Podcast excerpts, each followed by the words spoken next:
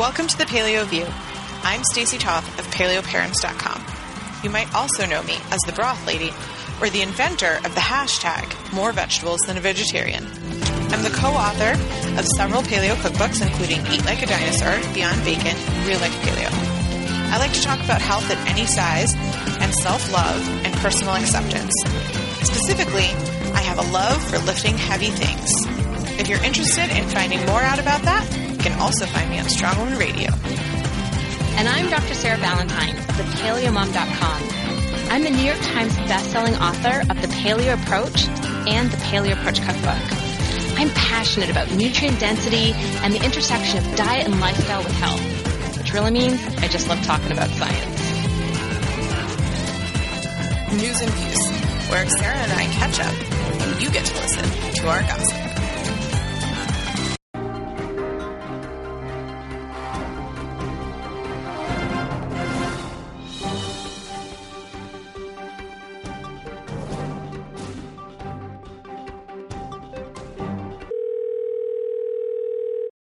Sarah.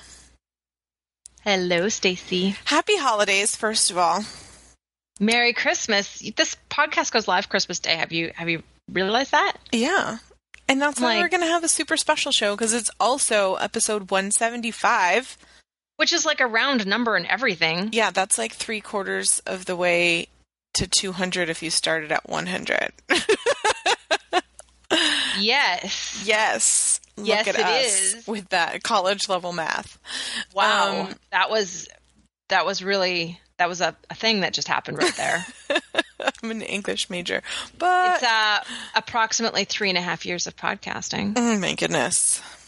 Um, You known each other that long?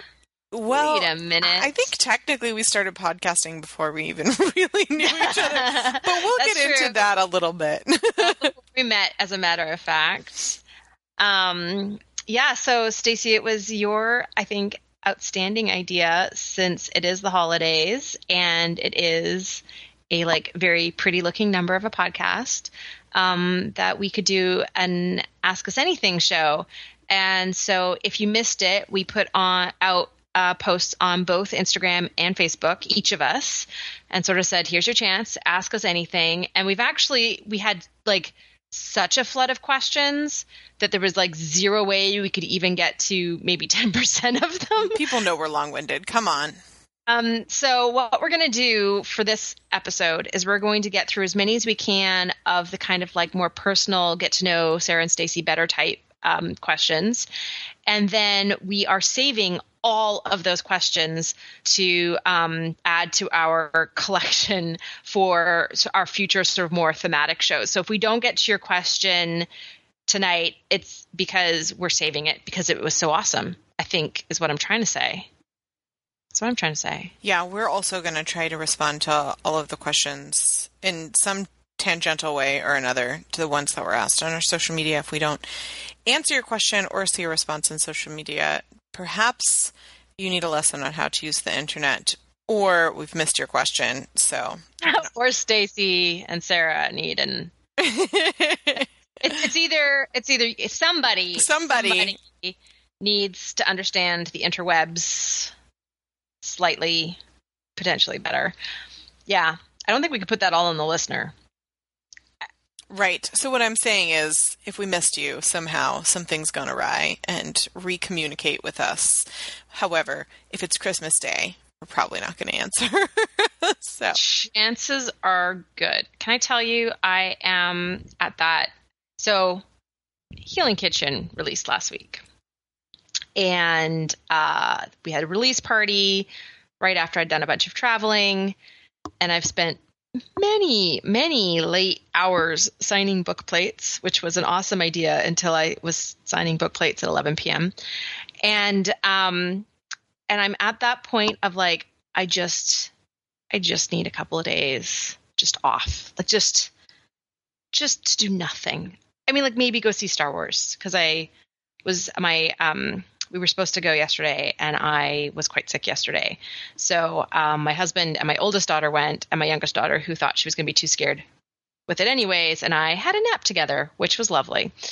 Um, so yeah, I meant that like I need some time. And you know what's amazing? Christmas is time. Okay, so I have a question. If if it's ask us anything, Yeah. which order did you watch the movies with the girls before you saw Seven? So I haven't seen seven yet. Right, but your Hey, wait, but yes. your oldest daughter did, And- so you had to show her one through six, showed- So I might I let my husband win. you let him He- win. he was really, really passionate that the order should be episodes four, five, six. So the original trilogy, aka the Holy Trilogy, and then episodes one, two, three. And he had very, very long winded explanations as to why that was the natural order. And I really thought that it made more sense to start with the beginning of the story. But he really, really, really did not agree and I decided that that was a good one to let him win because sometimes he needs to win some stuff. So, the answer to your question without all of the like horrible passive aggressive towards my husband stuff who doesn't even listen to the podcast, Poor guy. right? Maybe he should start listening. That's all I'm saying. Um, so, Just another stab. so, so yes, episode four, then uh, uh, yeah, four, five, six, one, two, three, and then seven. And it is driving my eight year old crazy to not be allowed to talk about it. Um, my husband had a very stern talking with her about spoilers, which she understands from a theoretical perspective, but not from a practical, mommy will scream at you if you say anything perspective. Uh, and it's driving her crazy. And so every time they think I'm like, I'll be like cooking in the kitchen and she'll start asking questions in the family room, which is we live in a split level. So it shares half of a wall with the kitchen. I can see them and hear them perfectly. And I'm like, guys, I'm right here. I mean, I know I'm technically in the next room over, but I can hear you. You need to stop, stop talking. And it's, it's driving her crazy. Because she, she just, she wants, she wants to just, she has uh, every time we see any kind of movie it's always like the same litany of questions of what was your favorite part? What was your second favorite part? What was your third favorite part? What was the part you liked the least? What was your second least favorite part what was your third least favorite part what was the scariest part what was the saddest part and i mean i guess it's great that she's thinking things critically but it's like I I don't I don't know the answer to half those questions. I I just I like the part in the Lego movie when the guy's doing the funny dance on the rail as they're lifting it up by the crane. That's I mean, it just it makes me laugh. Can that be my favorite part? No, it's not good enough. Do, I, don't- your kids My get so analytical with? My favorite part of um, the Lego movie was a line that Wesley says over and over again since he saw it, which is like um, when Batman. You uh, are so disappointing. N- No. no, Not it's. I only work in black and very, very, very dark gray. Like anytime there's an opportunity to mention the word black, Wesley like whips out that quote, and um, it was adorable when he was like four and whipping that out. But Lego Batman is highly quotable. Is I think for sure, weird tangent we've slid into from what's the right order to show your kids Star Wars in. so we have a lot of questions to get to. Let's let's let's get to questions. It is the ask us anything personal question show. There was a comma in there, but I didn't say the comma because I felt like it was implied. No. Yes. I did say I was an English major. I mean, it doesn't matter. It's just a comma. Let's, we're good. All right. so, our first question How did the two of you end up doing a podcast together? I think we told this Uh, story once a long time ago. I know, but people would have to dig through 174 episodes in order to find the answer. I know, but I'm just saying, like, we talked about it once in three and a half years. So, um, I think, I mean, where we really met was like Eat Like a Dinosaur had just ca- came out, and it was the first book that I got sent like for free to review of like all the paleo books. And it was super exciting for me. And I made a ton of recipes out of it for my review because I was really, really enthusiastic and energetic back then. And um, I think you liked my review, which, but like, how did you know? Because I think you contacted well, me in for my address. How did you even know who I was?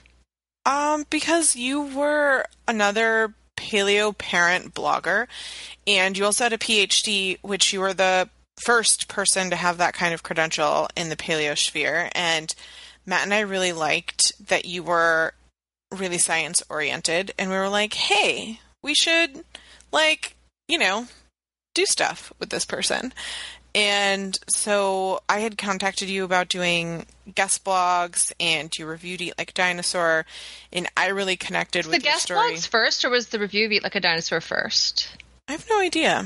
Yeah, me neither. It all so it was all really this was it was all first, around the same time.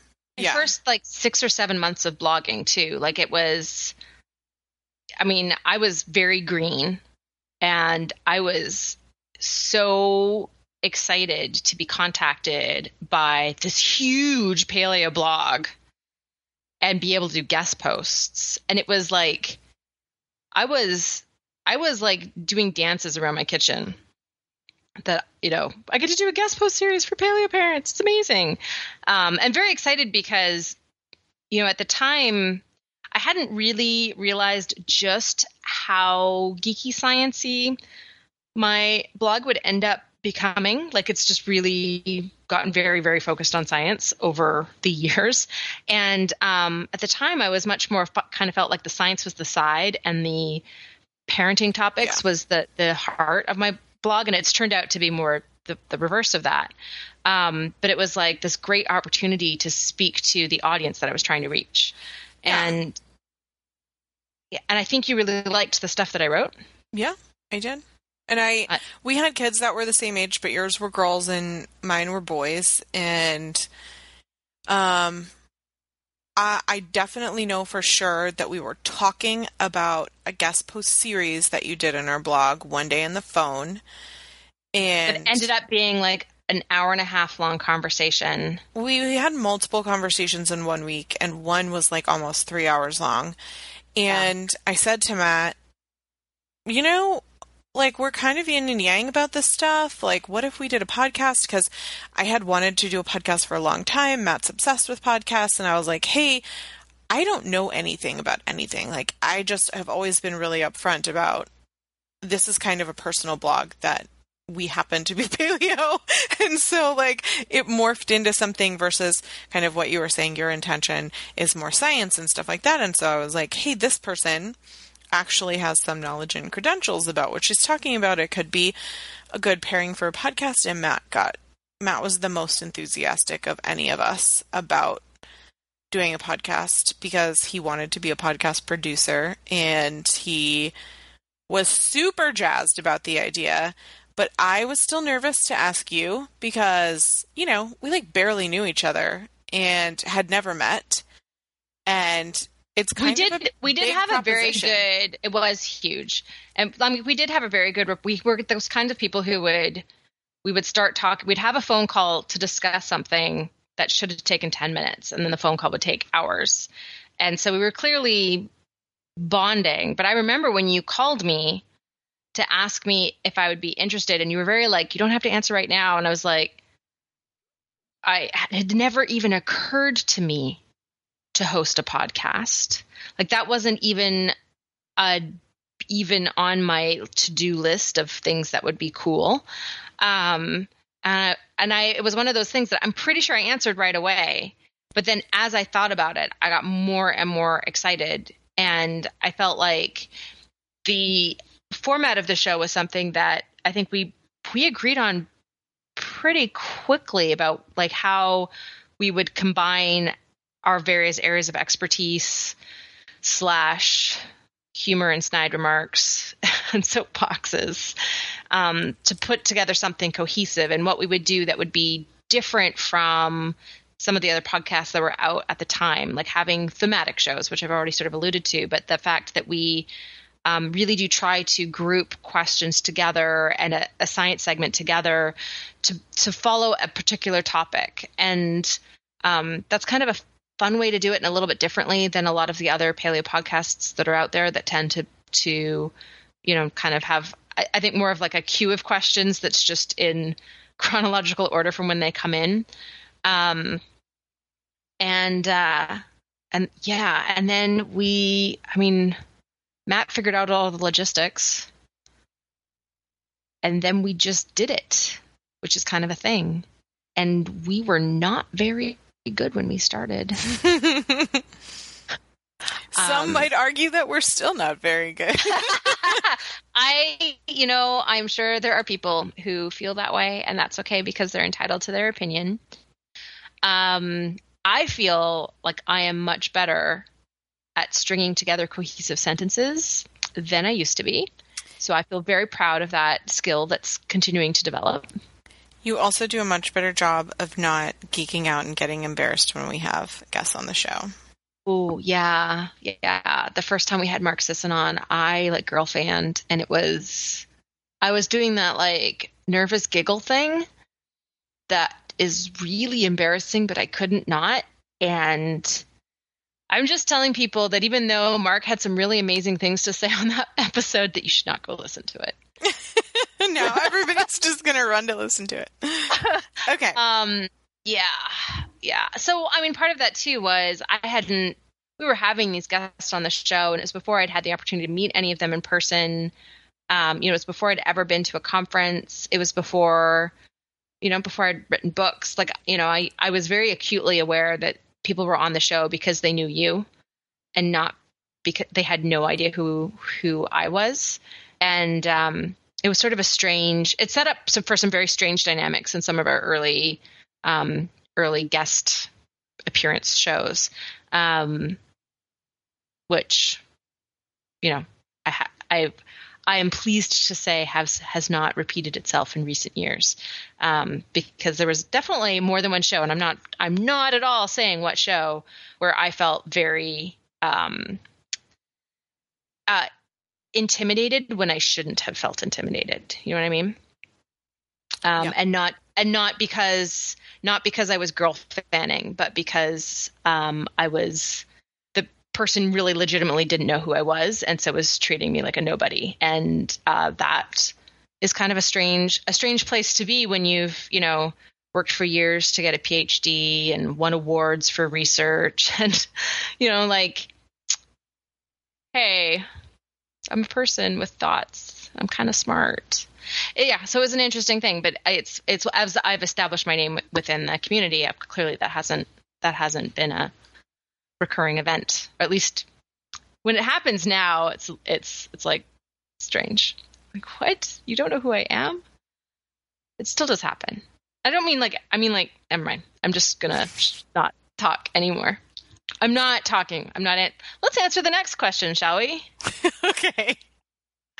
How did you all meet and how did you all find your paleo crew? I'm desperate for my own crew and would love tips on how you created that community. So, I'm going to go out on a limb here and say that I'm a bit of a social butterfly and I really enjoy hanging out. What? No. What? I really enjoy hanging out with people and hosting parties and um, my whole entry into paleo, I give thanks and credit to Liz Wolfe from um, Real Food Liz. Real Food Liz. Sorry, I was remembering her old name.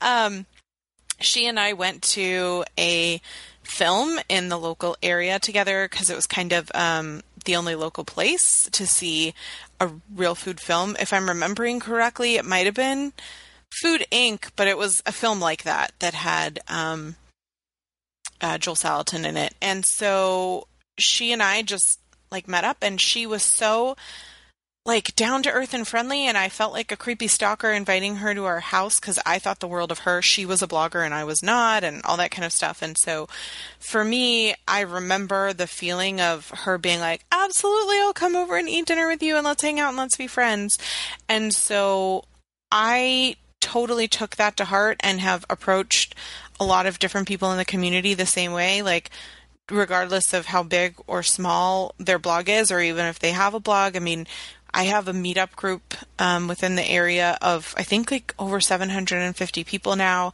and we used to host potlucks at our home until the group just got too big for that. Now we do you know all kinds of local events and stuff like that, and so I just think of my crew as being an extension of like anyone and anyone in a village. Like it was the same thing when I was raising my kids and I was doing hippy dippy things like breastfeeding and cloth diapering. I had a village of people around me that did those things to make me feel more normal and who I could vent to and that kind of stuff. And paleo bloggers you know, we get we get some stuff like people asking us for the recipe every time we post something and we get why you guys want the recipe but we got to have someone to vent to to be like you guys i tried to eat this food and people are asking me for the recipe again um, and so it's just a lot about it's it's wait wait wait just it's more that uh, look what I made recipe on the blog. or recipe coming. recipe coming soon. Recipe development. But there's or like I got some, this at a restaurant. some kind of explanation about either where the recipe is or that it's on its way, and then the comment recipe question mark. Usually more than one question mark. anyway, we we really adore everyone. We do.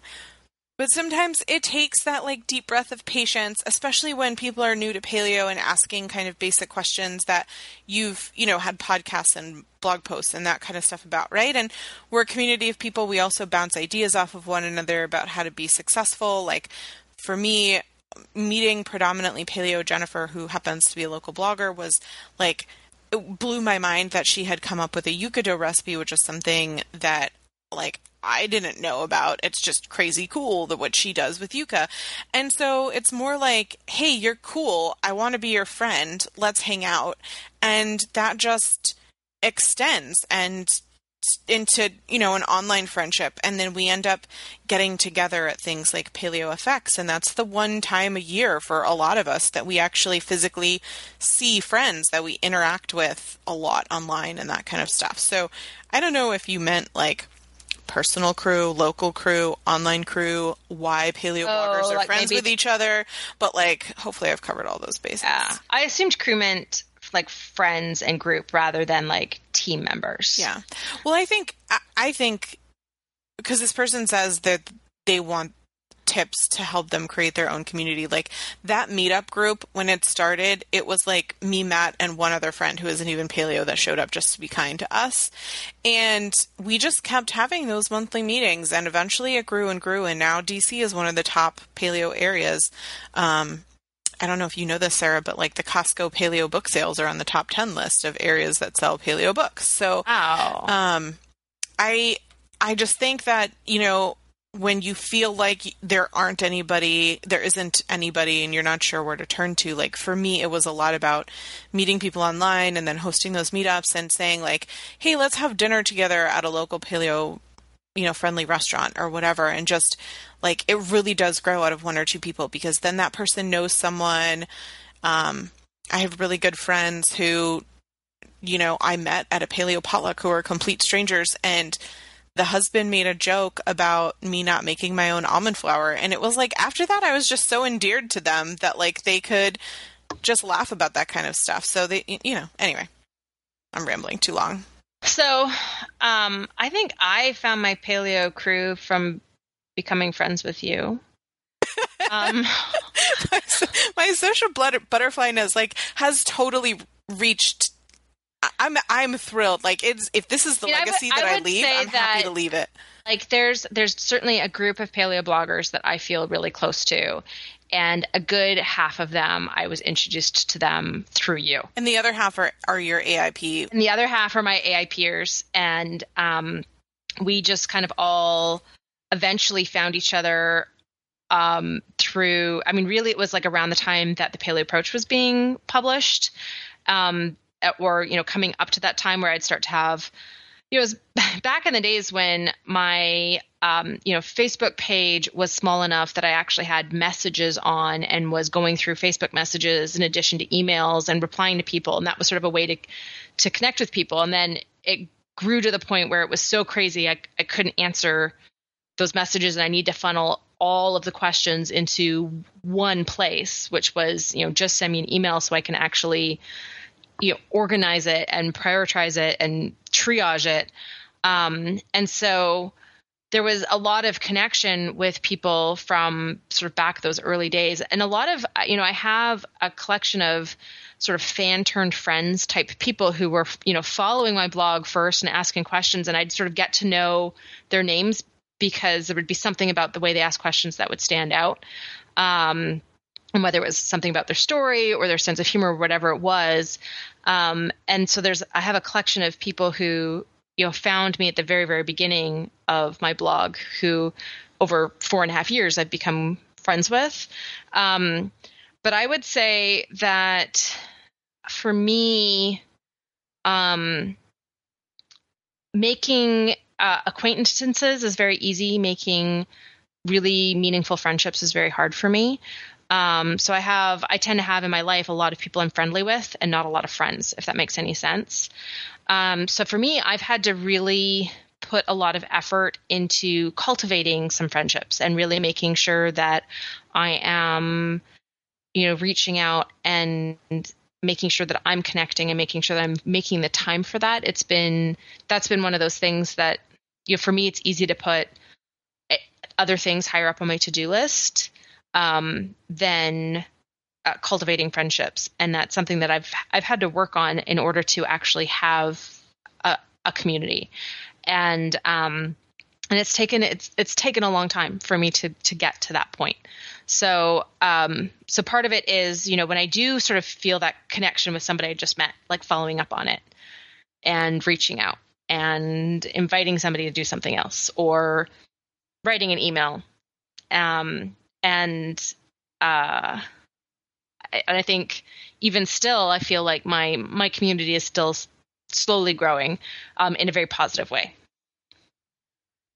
So the key here, I I think Mark Sisson, yeah, Mark Sisson covered this in the Primal Connection, but that friendships and community are really important for a lot of different reasons, and for me, you know, a lot of the the people that I've had have helped enable me to be my best person and to be successful and to be happy. And so thank you to all of those people who might be listening and also just keep going and sometimes you have to be uncomfortable. Some of my best closest friends are people that I, you know, kind of had to step out of my comfort zone and be like, "Do you want to go on a play date?" You know, but um, but when you do it, like no, nobody is is nearly as rude or, or hurtful as you kind of imagine it going in your head, and almost always really great things come of it. So good good luck to you, Samantha, in creating your community. Uh, so this question, I like this one. If you ladies weren't doing what you were doing, what would it be? Are either of you secret weather girl wannabes or a backup dancer for J Lo? So legit, I decided when I was a kid that it would be really cool to be a uh, f- like food reviewer, like one of those people that's a professional food critic. Food critic, because I could just get paid to eat. and I feel like my life has kind of turned into that. So, um, except that you end up cooking the food first. Yeah, yeah, because you're more reviewing. But I cook- do, I do, like seek out and enjoy a lot of restaurants in a in a more kind of refined sort of way than I ever imagined myself being able to do as a result of kind of like seeking out farm to table and seeking out quality ingredients and that kind of stuff. So for sure, I mean, how could you not just want to be a food critic? Um, for those, since we're answering all these rando questions about ourselves, I have an English degree with a concentration in cultural criticism. And that means that I literally got my degree writing reviews on things like pop culture, movies, and different kinds of things like that. And so it's literally what like my dreams were made of was to be a restaurant critic or to be a movie critic or something like that. And blogging is kind of the closest thing to that. So I um I'm really shaking my head a lot right now. Oh, why? Well, I think it's because um because I work so hard in all of my writing to be not critical. this is the yin to the yang, Sarah. Right, there we go. There we go. I am such a like naturally non-confrontational person. I really, you know, I am assertive when I need to be. Um, and I'm very confident in, you know, my abilities. But at the same time, like I don't like getting into an argument. I don't like having to um, like I've got a collection of of articles on my website that are sort of um, rebuttal type um, but they're so articles. nice. And I, I always feel, I mean, I try to write them incredibly respectfully, and I always feel a little bit resentful that I, I feel put in a situation where I feel like I need to correct some misinformation that's out there or provide a uh, counterpoint argument. Like, I'm always like, can't we just I just like the world would be so much better if everyone agreed with me. I don't see that I agree with you on. um, the other thing that I would be really good at before you get into what you would do is like I want to be someone who helps like other people negotiate deals. Like I, that's what I do as part of my day job, which was another question. Um, is I I you know do do stuff and I negotiate paperwork. And I'm really good at like buying cars and getting crazy good deals at cars and stuff. And so if I like won the lottery and I could just like go onto Craigslist and help people and not have to worry about like getting paid for my work, I think it would be really a lot of fun to just like negotiate on other people's behalf, which is again the exact opposite of what you just said. Like I really enjoy being assertive and confrontational and like getting things done and always being right. Those are really important things to me. Half of those are really important to me. It's just a different, so non-confrontational way. um, so I would be uh, running my own research lab. I mean, that was my first passion. I wanted to be a medical researcher from the time I was seven. Um, that's what I did my education to be. I worked, I did uh, four years of postdoctoral research in a lab. I even, you know, had my own grant funded as a postdoc, which is practically unheard of. Um, I had incredibly high level papers, some of which continue to be very heavily cited today. Um, I did some really cutting edge research, and I was just too sick to continue on that um, you know, high flying academic path with a colicky baby who never slept. And it was the decision to stay home with my, you know, first daughter that actually gave me the space to look after my own health and find paleo and start this whole journey. But I loved academia. I loved academic research and I was really effing good at it. And so um, that's that's what I would be doing. So if I, you know, if I hadn't found um, this sort of uh, what I feel is very important, uh, which is sort of science translation. So bringing bringing scientific research to the to the public in a, a way that's approachable, but also distills what's actionable. And it's a job that I I think there's a, a very very high demand for, and not for many people who actually have the skills to do it. So I feel like you know getting to this place is really what I was meant to do. But if I wasn't, um, I would have gone back. There's a, a research lab here in Atlanta that um, I find what they were doing very intriguing, and it would be a really neat sort of natural step from what I was doing in my second postdoctoral research fellowship at the University of Arizona. Um, and so I that's I would have re-entered academia and um, probably be a tenure track professor at this point.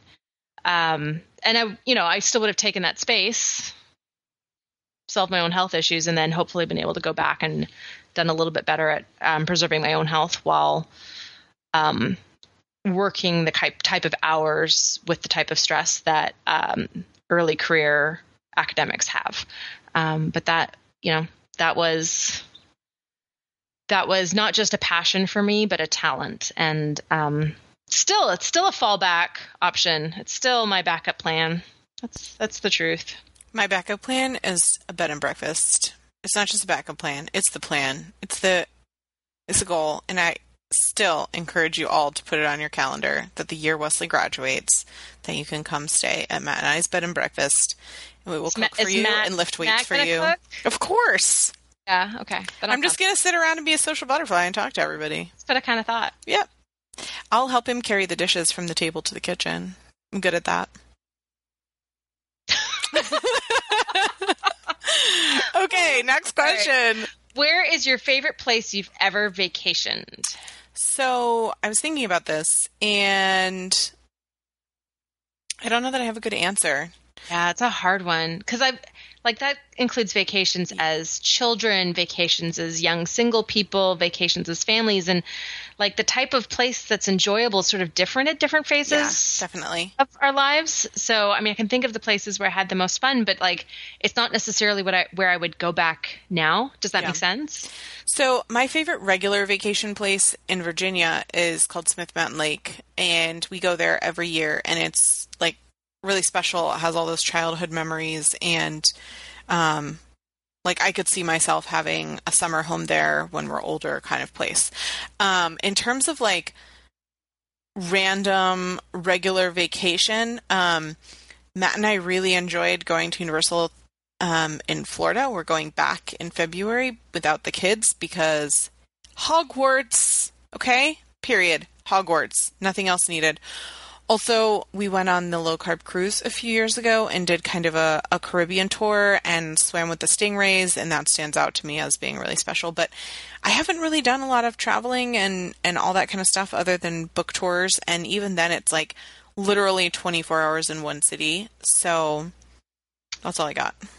So when I was growing up, um, my family we were very poor. I think we've talked about this on the show before, and so the vac- what we did for vacations was like car camping trips, like pack up the car too. Yeah. and drive somewhere to go camping. And some of those places that we got to go to, you know, the last one I went with my baby brother, my mom, um, camping together, like right before I moved away for grad school. So I was 20, what, 22. Um, but some of those, actually, no, we did, we, we, we did a camping trip after I graduated from my PhD um, with my poor husband, who was not a camper. Um, so those are some of the trips that really stand out in my mind as being there's something really liberating about being in the nature and you know only having a very thin sheet of cloth between you and all of it at night. Um, so some of the highlight like some of my favorite places were um, Beach on the west coast of Vancouver Island. It's just south of Long Beach. Um, Wells Gray Provincial Park in northern BC, which has the third highest waterfall in the world in it, um, which was just absolutely amazing, amazing, amazing to see. Um, the Pinery Provincial Park in um, southern Ontario, um, just a you know beautiful park on um, one of the Great Lakes, and just all all things water. Water where water meets forest is where I'm happiest, I guess, is what I'm saying. Um, and then um, I, I think yeah, water meets forest is always where I'm happiest. Um, and then with kids, I mean, we just went to Disney for our, the very first time in September, and it really was magical. And it really was. I mean, I think um, the best vacation that we've ever had. Just the four of us as a family with the kids. Usually, when we go traveling, we go to visit friends or family, so we don't do a trip just for us to go do something very often. Um, and then my um, husband did his PhD at Cambridge University in England. So there was a few times that I went to visit him and we did a little extra traveling. And one of my favorite places that I ever got to visit in Europe was Florence, Italy. Um, there's just so many beautiful things. The architecture was beautiful. The people are just so friendly. It was just that's a place I would love to go back and maybe maybe my kids are a little bit older and have better art gallery museum stamina. So see, I can't just pick one place. Like it's it's so different depending on like the We're terrible at rapid fire. This is something that we we're okay. learning. We are going to speed this up. Is what that's what's about to happen. What is your what is your favorite kitchen gadget or toy that you currently have, and what is on your wish list for new kitchen toys? My favorite kitchen gadget toy is my ISI whipped cream canister, and if you follow me in media, you know that that's true. Um, wish list. I would love a like coffee espresso machine where I could steam my own non-milk milk and add You don't my have co- one? No, I don't have like a steamer thing. We just have like a French press. So I want to like steam milk and then mix it with collagen to make my own lattes. Yeah, I have one of those. I feel like I, I should all of a sudden make that my favorite. You know what? so you know what kitchen gadget I really use the most is my electric kettle. I'm so Canadian slash British descent. For sure, you are. Um, Because when I was at your house, it was like boring tea and coffee. You didn't make me no fancy lattes. well, I could have. Yeah, but you did make me fantastic waffles, and for that I am still really grateful and remember how they tasted. Waffle iron also one of my favorite kitchen. I have so many kitchen Yeah, gadgets. Yeah, okay, it's rapid fire. Ah, You're done. Okay, What's on my wish list? on my wish list. So I just heard that these things even exist, and I'm curious. It's it, called an air fryer. So you put your food in it and like a little bit of oil, and then you you press a button, and it like fries it. But it's sort of a, I'm not anti-fat, but I like the idea of like a low-fat fryer for like things like kale chips, which apparently are like really amazing and take like four minutes. That's that's the part that was like four minutes for kale chips. I need to Yeah, see this I'm- thing. and it's some fat still. It's not zero fat. If it was zero fat, I would have zero interest. Ha. So it's like light. I'm using air quotes, which you can't see. I want But that I want to hear. I want to find out about this air popper thing. I'm gonna look into it because I cannot make a batch of kale chips. Like literally, by the time I pull them out of the oven, they're gone because they're like not very filling, and people just like come into the kitchen and eat them before they're even off the tray. And it's like, oh, why am I making these? Because they just disappear so quickly. so making Which them in kind four minutes, Yeah. you'd spend more time tearing up the kale than when you would spend cooking it. So, anyways, this was like totally one of those things that somebody mentioned on like a Facebook post. I was like, wait a minute, that's a thing. And then I looked it up and was like, note to self. That's what I want. For shizzle dizzle. Okay, next question. What is your biggest pet peeve that comes with being, and this is in quotes, paleo celebs? So I know everyone's going to anticipate me saying hugging, yeah. but with further consideration, I believe that the most difficult thing for me is that I often don't remember people who I've met previously, Mm. or I don't know someone who like follows me in media because their social icon doesn't match exactly to their face in a way that I identify. And I feel really badly about that because before I like knew so many people and was introduced to so many people, I was one of those brains that could always remember people who I had met before. And so it's really frustrating for me. And I also just feel terribly when someone's like, Yeah, no, we've met before. I'm like, Oh my gosh, I'm a terrible human being. I So, just, I just pretend I have met everybody before. yeah, you're, I mean, you're better at playing that game than me, I guess. That's What's because your I, can peeve? I can tell when other people play it with me too. Yeah, like, I mean, some- pretending you know who I am, and you really don't. Some, sometimes I give them that smile that's like, Yeah, I'm trying so hard. My name tags at conferences are so great. Yeah. Um, so my biggest pet peeve is the um, how many different demands on my time there are. And um, you know, I always feel like time is my most precious commodity, and I don't have enough of it. And I think um, it's it's not just how many demands; it's certain people or company reps who feel like they are entitled to my time. So I get not just a like you know thing that requires time but a demand like like actual somebody demanding my time. Um and uh i don't have it. Um and then i feel like i'm being a complete jerk when i say no i can't i can't just spend all that time doing that thing for you. That's no i'm not doing that. Um but the the number of it really comes from uh, many many different places the number of people who feel entitled to my attention when i don't have that that time to provide um, and i do you know it's funny because i often get asked like what so what do you do all day? Like, what's the work there? Like, I, it's not, I guess, really obvious to people how much happens behind the scenes and just how time consuming so many of those tasks are.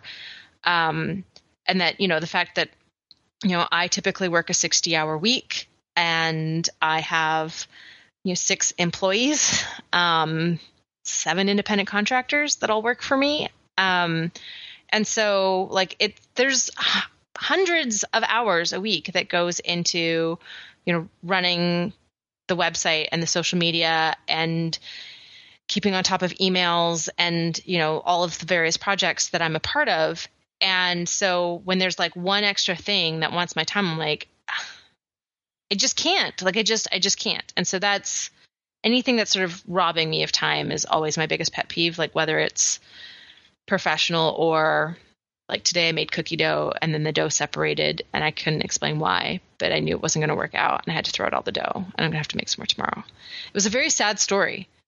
Are you shedding a tear for me right now about the cookie dough that had to go in the garbage? Were you testing or what? I mean, I so I was using one of my old recipes, but I did a swap. And Yeah. now I know the swap won't work. And I should have just gone to the store for the one missing ingredient instead of doing a swap. But the I got a the oil separation out of the dough, and so I'm like, now it's gonna be a crumbly cookie, and that's not that's not the goal. So uh, it's not gonna work. so, so- it was a sad. It was sad. While there should be tears. while we're on a side tangent, Hmm. um, I am really hopeful that when this podcast airs, there will be an AIP version of Monkey Bread on the blog, with the exception of sugars. We are pretty confident that we are going to have a nut free, egg free, grain free monkey bread ready. If, if it's not ready, if it's not ready, can you just send it to me anyway? Make it, yeah. please?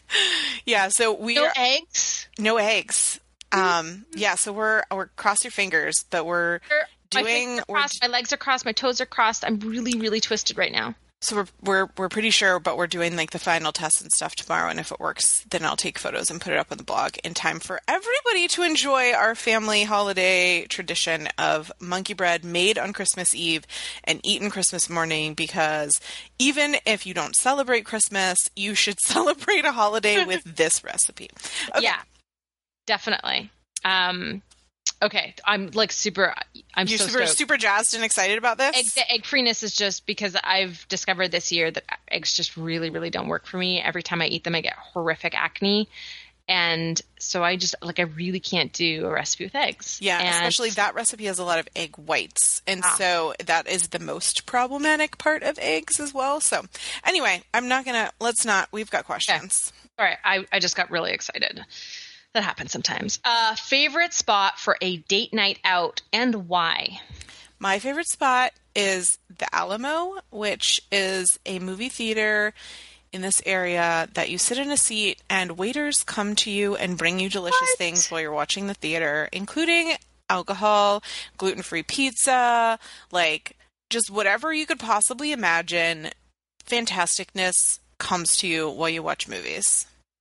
So My- And and the best part of it is that they play like old movies. So Matt and I can go see like old romantic comedies that we both really love that we've seen before and hold hands and like eat you know whatever and you know, whatever. Non paleo, but gluten free. totally Yes. I can't go there right now.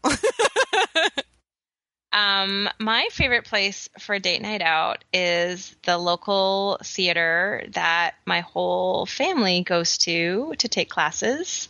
Um, they have um, improv um, performances there once a month, and that is my favorite thing to hire a babysitter and go out and watch an improv show because. So this is not something I've ever shared on this podcast, but um, I've been taking improv classes. My husband's been taking improv classes for a long time, and my kids actually take drama classes. Been taking drama classes for nearly three years at this theater, and it's when we go to see the improv show, it's our teachers who are in the troupe who do the show, and I have like a little bit of a creepy stalker level crush on them, and so it's really fun to get to see them perform and not just teach, and then be the last people to leave, which we always are because I'm forming connections. I just want to point out that you seem to have a problem with creepy stalker crushes. This seems to be I have I have established this. Um yes. No. I mean, these are the only people I have currently. All the other people I've gotten over it. Okay.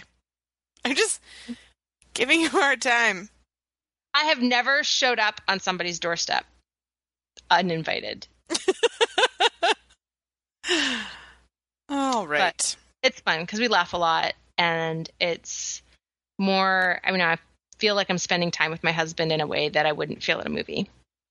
Although a movie where they serve me good food, that might be a different thing. Yeah, it totally. I'm telling you.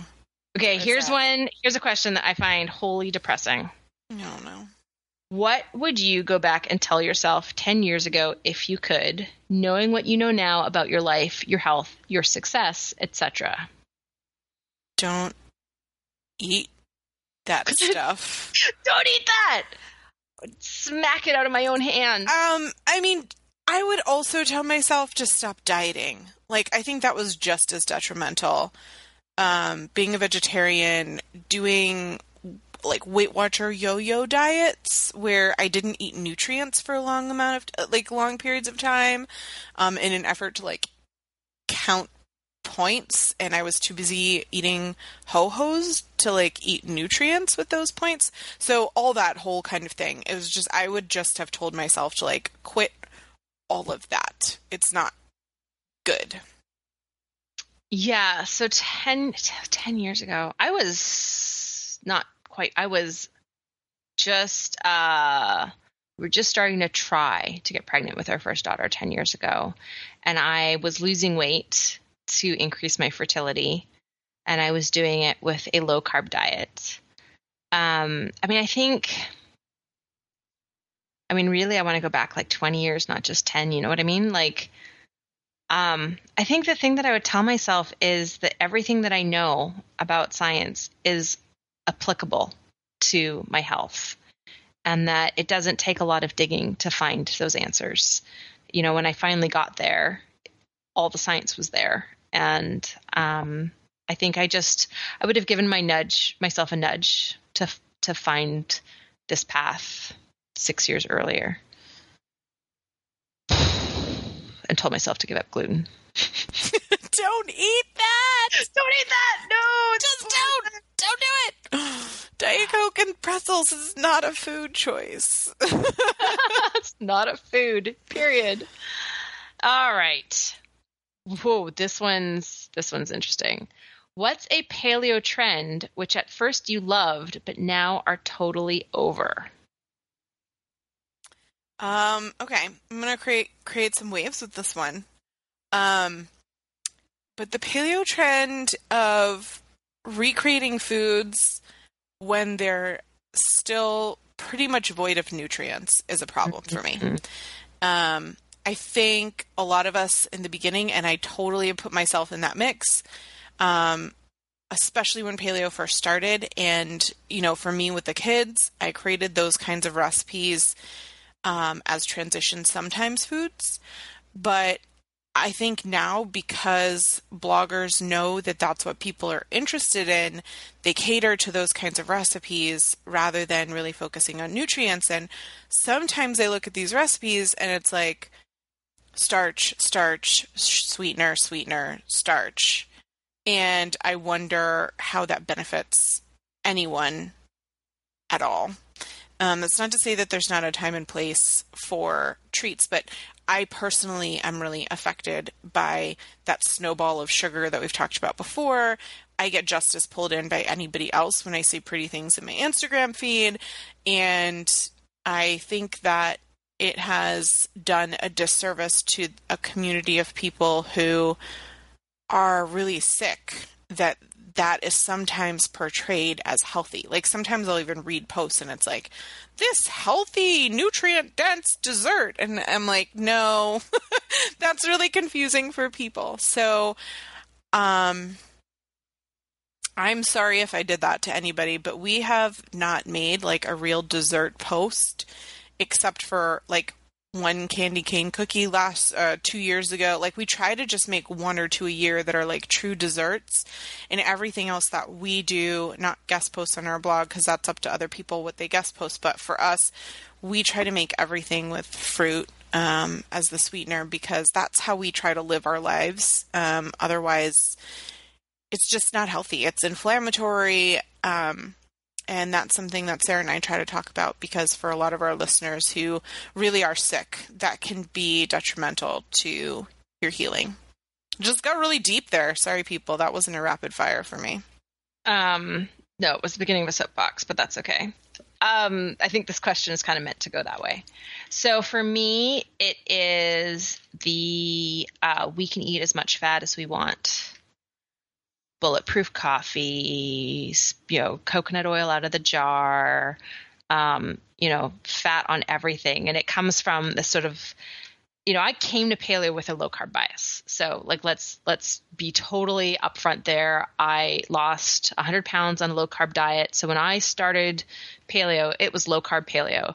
And I really kind of merged the two. And um, part of low carb is, you know, you replace carbs with fat. And um, what I've, you know, I've been reading the scientific literature on, um, you know, carbohydrates, fats, ketogenic diets, you know, like low carb versus very low carb diets. Um, what happens to the gut microbiome with high fat intake and um, the, you know the more i read and the more i delve into the science i feel like the less supported a really high fat intake is um, you know it's pretty common to see people eating as much as 60% fat and meanwhile probably 40% should be about um, the top of our range. It should be maybe 45% but it, you know like 25 to 45% fat is a really good place to be and it provides us with plenty of those wonderful essential fats that we need to be healthy that we need for vascular health and hormone health and brain health. Like it's not that i'm saying low fat diet um, but that when we eat too much fat, it really messes with our gut microbiomes. It really messes with our hormones. It, I mean, it's quite, and it can be quite inflammatory. And I feel like there's this idea within paleo that as long as we keep the carbs down, we can eat as much fat as we want. And that's not borne out in the scientific literature and something that I see as being, um, being an unhealthy variation of paleo and that got deep too. okay, this one's gonna be lighter. What is your most hated activity in strongman slash CrossFit? Mm, um, sled for me, like suicide sled drills. Um, when you're talking rubber on rubber, and you're including cardio, it's no bueno for me. Weighted lunges. Mm. I would rather do burpees. Yeah, I would I would kind of rather do burpees than like a lot of things, which is interesting considering how much burpees are hated, but Yeah, it's not saying that I like doing burpees. Right. They are really not my favorite. Um also weighted running. So when you're running carrying some weight thing. I carry enough weight running, thank you very much. I do not need to add more. And uh if I have to carry something when I run, I cry like ugly cry. It's not. It's not. I get the feels when I cry ever, like whether or not there's weight involved. But again, probably because I'm carrying my person, which is kind of like a hundred pound backpack people, for somebody else. I'm already carrying that giant medicine ball on my body, nicely equally distributed, and I don't need that thing to carry around. I'm not gonna just let me run. It will be fine. I promise you I'll work hard. I do not need that thing. I refuse to do it now it's like the only thing I'm like, and when it says weighted running, I'll do normal running. and and no one's gonna say anything, right? Right? Right? Right? Emery, right? Right? And Emery says, okay. Actually, I don't know if she says okay. I shouldn't put words into her mouth. She might say, do it. Um, are there things about each other that annoys us? Oh, for sure. I mean, think that that's like a good thing for us to talk about. But I mean, No. we have been friends for a long time. want us to keep podcasting, right? Right. It's probably not a good idea for me to be like, oh, and Sarah. And Stacy does this and this and this thing. let's um can we can we uh, plead the fifth there and Yeah. say the answer is yes and those things are better left secrets from each other and we don't need to go there um so i should have not even put that question it was fun to not answer one. Okay so how did we meet and fall in love with our husbands? So I actually have a series of blog posts on our 10 year anniversary from a few years ago, and one of them is about how Matt and I met, if you actually want to read that. But we met on Match.com, and then we physically met at the college that we both went to, and um, falling in love. Um, I realized that I was in love with Matthew when I went to a Thanksgiving dinner with his family, and there was belly laughter and joy and a room filled with too many people for the size that the house was, and nobody cared. And uh, it was kind of the big family that I'd always wanted because I have half sisters and brothers that I didn't like live with growing up. It was just me and my mom, and so um, I had a moment where I could see myself being a part of that forever. And um, I tell him all the time that I fell in love with this family before I fell in love with him. Um, I met my husband uh, in university. The first time we met, um, he was talking with Chad by the elevator, and I had a big crush on Chad. So I was going up to talk with Chad. I never heard this story before, but it still cracks me You've up. never heard this story before? It starts out So- that way. I, um, funnily enough, Chad is the first person who used the word paleo to me, like uh, by an email, like 20 years later. Um, so It's that crazy thing Chad's doing. I know. I've heard that crazy line thing. It's the 500 same times. Chad. It is the same Chad. So, Chad, I don't know if you knew, but I had a big crush on you back when I was 18 years old. Um, so, uh, yeah, so I went and talked with Chad. I totally didn't notice my husband. My husband totally noticed me. Um, but he was a year ahead of me. We both did our undergraduate degrees in physics at the University of Victoria in Canada. And so I was, it was the beginning of my second year, which, uh, sophomore, whatever that means in America. And he was, I guess, a junior, third year, whatever. And um, uh, Chad rekindled the Physics and Astronomy Student Society. And we had our first Physics and Astronomy Student Society meeting later that week. And um, the whole meeting was just really fun. It was a really small department. I mean, it was typically between five and 10 graduates per year. Um, so the entire, you know, undergraduate would be maybe 50 students. And so, um, so it's a small department, and so we were really close. We were, t- you know, we were very close, tight, very tight knit department, and um, so that whole meeting was just really, really funny. But there was this guy sitting behind me who just kept cracking the funniest jokes, and he really made me laugh. And then I realized it was that random guy that had been talking to Chad that time, and um, so then uh, we basically ran pretty randomly started email. I mean, it was like the year the email was invented. Um, 'cause this was like a really long time ago. It was 20 years ago. Um, we started emailing each other, and then he started complaining about like he didn't know how to cook and he lived in a basement suite by himself, so everything he ate was like canned soup that he could microwave. So I said something like, "Oh, you know, I really like to cook. I cook a lot. I should cook dinner for you sometime." And then bizarrely that turned into a date. Um, but really, I um, I fell in love with his sense of humor, which you know serves me right because he's totally not funny anymore. he tries. Oh, he tries. But I've heard it Dad, all. d- d- dad jokes is a real thing. I'll see if Monica can put a link in the show notes because it will bring joy to your life to watch that that video of. It's like it's like survivors of dad jokes. It's the funniest, So funniest thing. first time I met his parents, his dad was cracking jokes, and every time he did, like both my husband and my husband's mom would like roll their eyes and like cover their faces with their hands while they listened to their, their dad tell the story or tell his jokes. And I thought it was hysterically funny because it was all new to me. I'd heard like it was the first time hearing them all, and I just thought the the social dynamic was really funny. And like meanwhile, 20 years later, I'm like, oh, I get it. no, my husband actually he still makes me laugh, so that's actually um, that's actually a really wonderful wonderful thing and he's super super supportive um, I think he was he was impressing everybody with how much he did behind the scenes, getting ready for the Healing Kitchen launch party on on Saturday. So um, it was pretty awesome. But yeah, it was he was funny. That was that was what uh, what caught my attention. And Chad. That was it. Chad. All right. What kind of day job does Stacy do? Excuse me while I have a nap.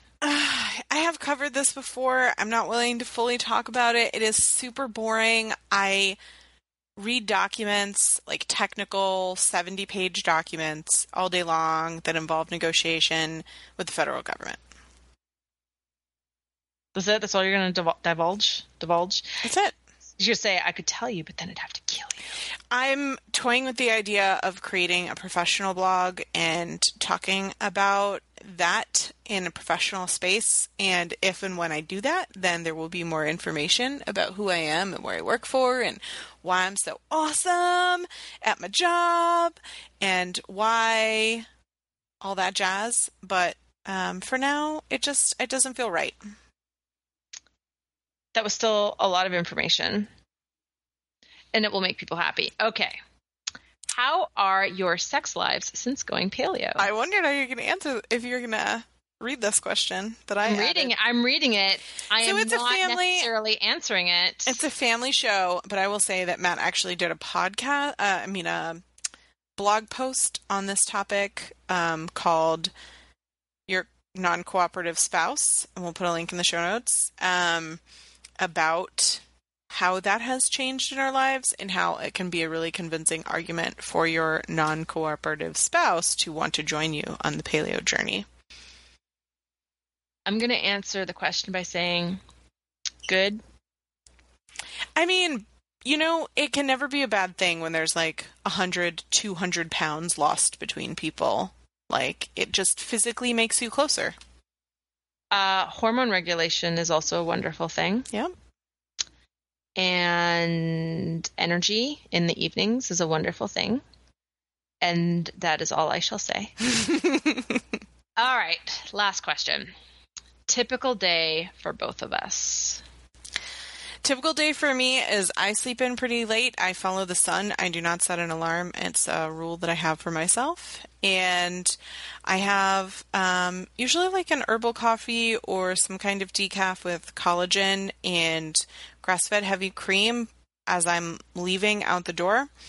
Um, I leave when the kids leave. We all spend kind of a little bit of time together in the house in the morning.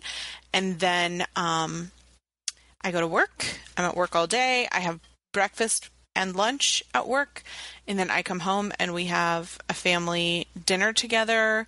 Um, and then we'll play games, read books, do homework, work out, do those kinds of family things together before the kids go to bed. So um, I typically get up at six thirty um, with my husband and the kids. Um, I make the kids lunches and then I drive them to school and then go straight to CrossFit. Um, I usually work out for about an hour and a quarter. Um, so I'm doing all personal training right now, which has been really great because it's allowed me. It's still within the CrossFit framework, and I'm still doing CrossFit WODs, um, but it's uh, sometimes by myself. My husband comes with me twice a week, and I work out four times a week. Um, but it allows me to walk in and be like, I need to do this today. Maybe it's I need to do some extra mobility for this. You know, this is sore, or um, I don't have a ton of energy. Can we tone something down? Or I'm feeling really great. I'd really like to try this new thing today. Like whatever it is, I get to really cater to how I feel every day, which is really amazing, and it's been really great for my sort of momentum. You know, this this fall. I've gotten really a lot stronger in the last nearly four months doing this, and um, and you know I'm hitting some really big goals, and it, it feels really good. Um, so then I come home, and I typically get to work right away. Um, and I work pretty much straight, other than like a break for a meal, until my kids get off the bus um, at two thirty, and then I put my work away and I focus on them. We do homework, after school activities. I make dinner. We cuddle. We play games. We read books. Whatever it is. Um, and then my kids go to bed pretty early in the evenings. Their lights are usually out by seven. So then um, after they're in bed, I usually work for a couple more hours. And then um, around nine i try to pack it up and have an hour you know time with my husband and um, wind down time before going to bed about 10 it sounds so boring. Doesn't that sound like you just work and work out? We're moms. that's what what, it is. So that was a long show i think we should end it there um, was there any question that you like were surprised nobody asked? That you like really wanted somebody asked so you could answer it? No, I thought that there were some really great questions. Honestly, questions that we haven't that I haven't seen in media or been asked before. There were quite a few questions um, that we didn't answer that we have covered before or that we have answered before, and so Monica's going to try to respond to people and, and get to them. But Or or that, you know, really kind of felt like they belonged Or in the thematic totally. show and we'll get to them. or they were detailed. Yeah. Yeah. Um, but I thought that I thought people asked really great questions, and I thought it was a fun show, more than a check-in, but um, you know, not quite so stressful for you, and also What's your favorite color? black. really? yeah, I'm a terrible human being. What does that say about you? Um, so the kids and I, um, Matt's favorite color is also black. Like the kids just, yeah. Once we decided that that was an allowable response, we were like, well, obviously black. Like, Okay, so I mean, I love wearing black, but I would never say my favorite color is black. I'm not drawn to any colors like that. Like people are like, oh, you know, I see this, and I no, I don't feel that way. Really? you? hmm green, totally 100% green. Obviously, green. It's got to be green. Because green makes me feel happy and I like looking at green. I like being around green. I do not wear green because green makes me look like I have end stage liver failure. but I love looking at the color green. And green, it just, I feel happy when I see green stuff. So green, not black. All right. I don't know if we can continue doing this podcast together, is all I'm saying. This should really not surprise anybody about myself. I mean, I don't like hugs people. Of course, my favorite color is black, Or very, very dark gray. or very, very, very dark brown, which is the color of chocolate, and gray. I like that too. Um, yeah. So there you have it, folks. One of us is missing a piece of her soul. This is not new news.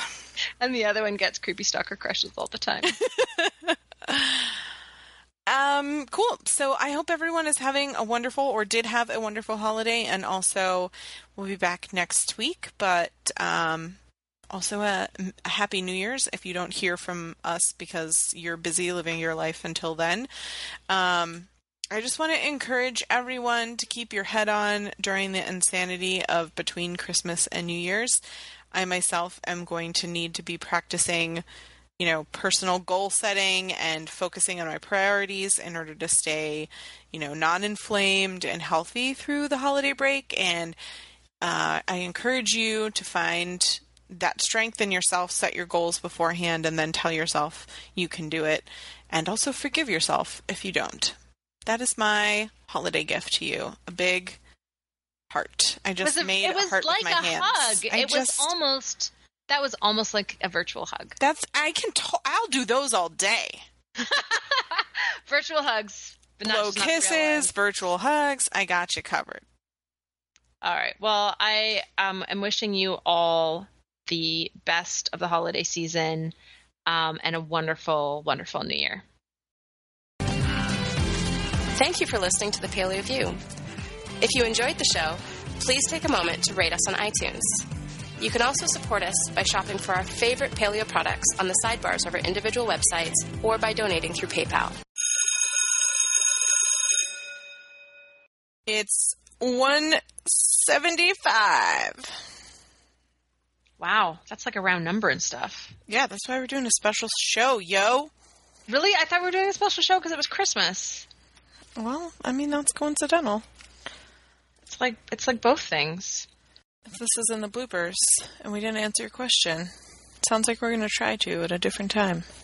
It probably won't be in the bloopers. It doesn't seem blooper worthy. Things and stuff. Blooper. there you go. I just want you to make a fart noise now. I don't. I. I. My. I have long That- sleeves. It's not sufficient. The, that did not sound anything anything like a fart through the microphone. It sounded I don't even know what a fart sounds like anymore because I haven't had one in so long. Boom. drop the mic. Um. Yeah. So that just totally made me blush to say fart. What is wrong with me? You make fart jokes with your kids all the time. my kids, yes. I don't know. It's super awkward. It, it just. I recognize that it's weird. I get it. It is a little bit weird to do on a family rated podcast, which is why it's in the bloopers.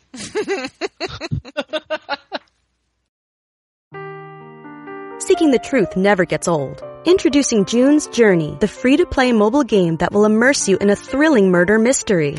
Join June Parker as she uncovers hidden objects and clues to solve her sister's death in a beautifully illustrated world set in the roaring 20s. With new chapters added every week, the excitement never ends. Download June's Journey now on your Android or iOS device or play on PC through Facebook Games.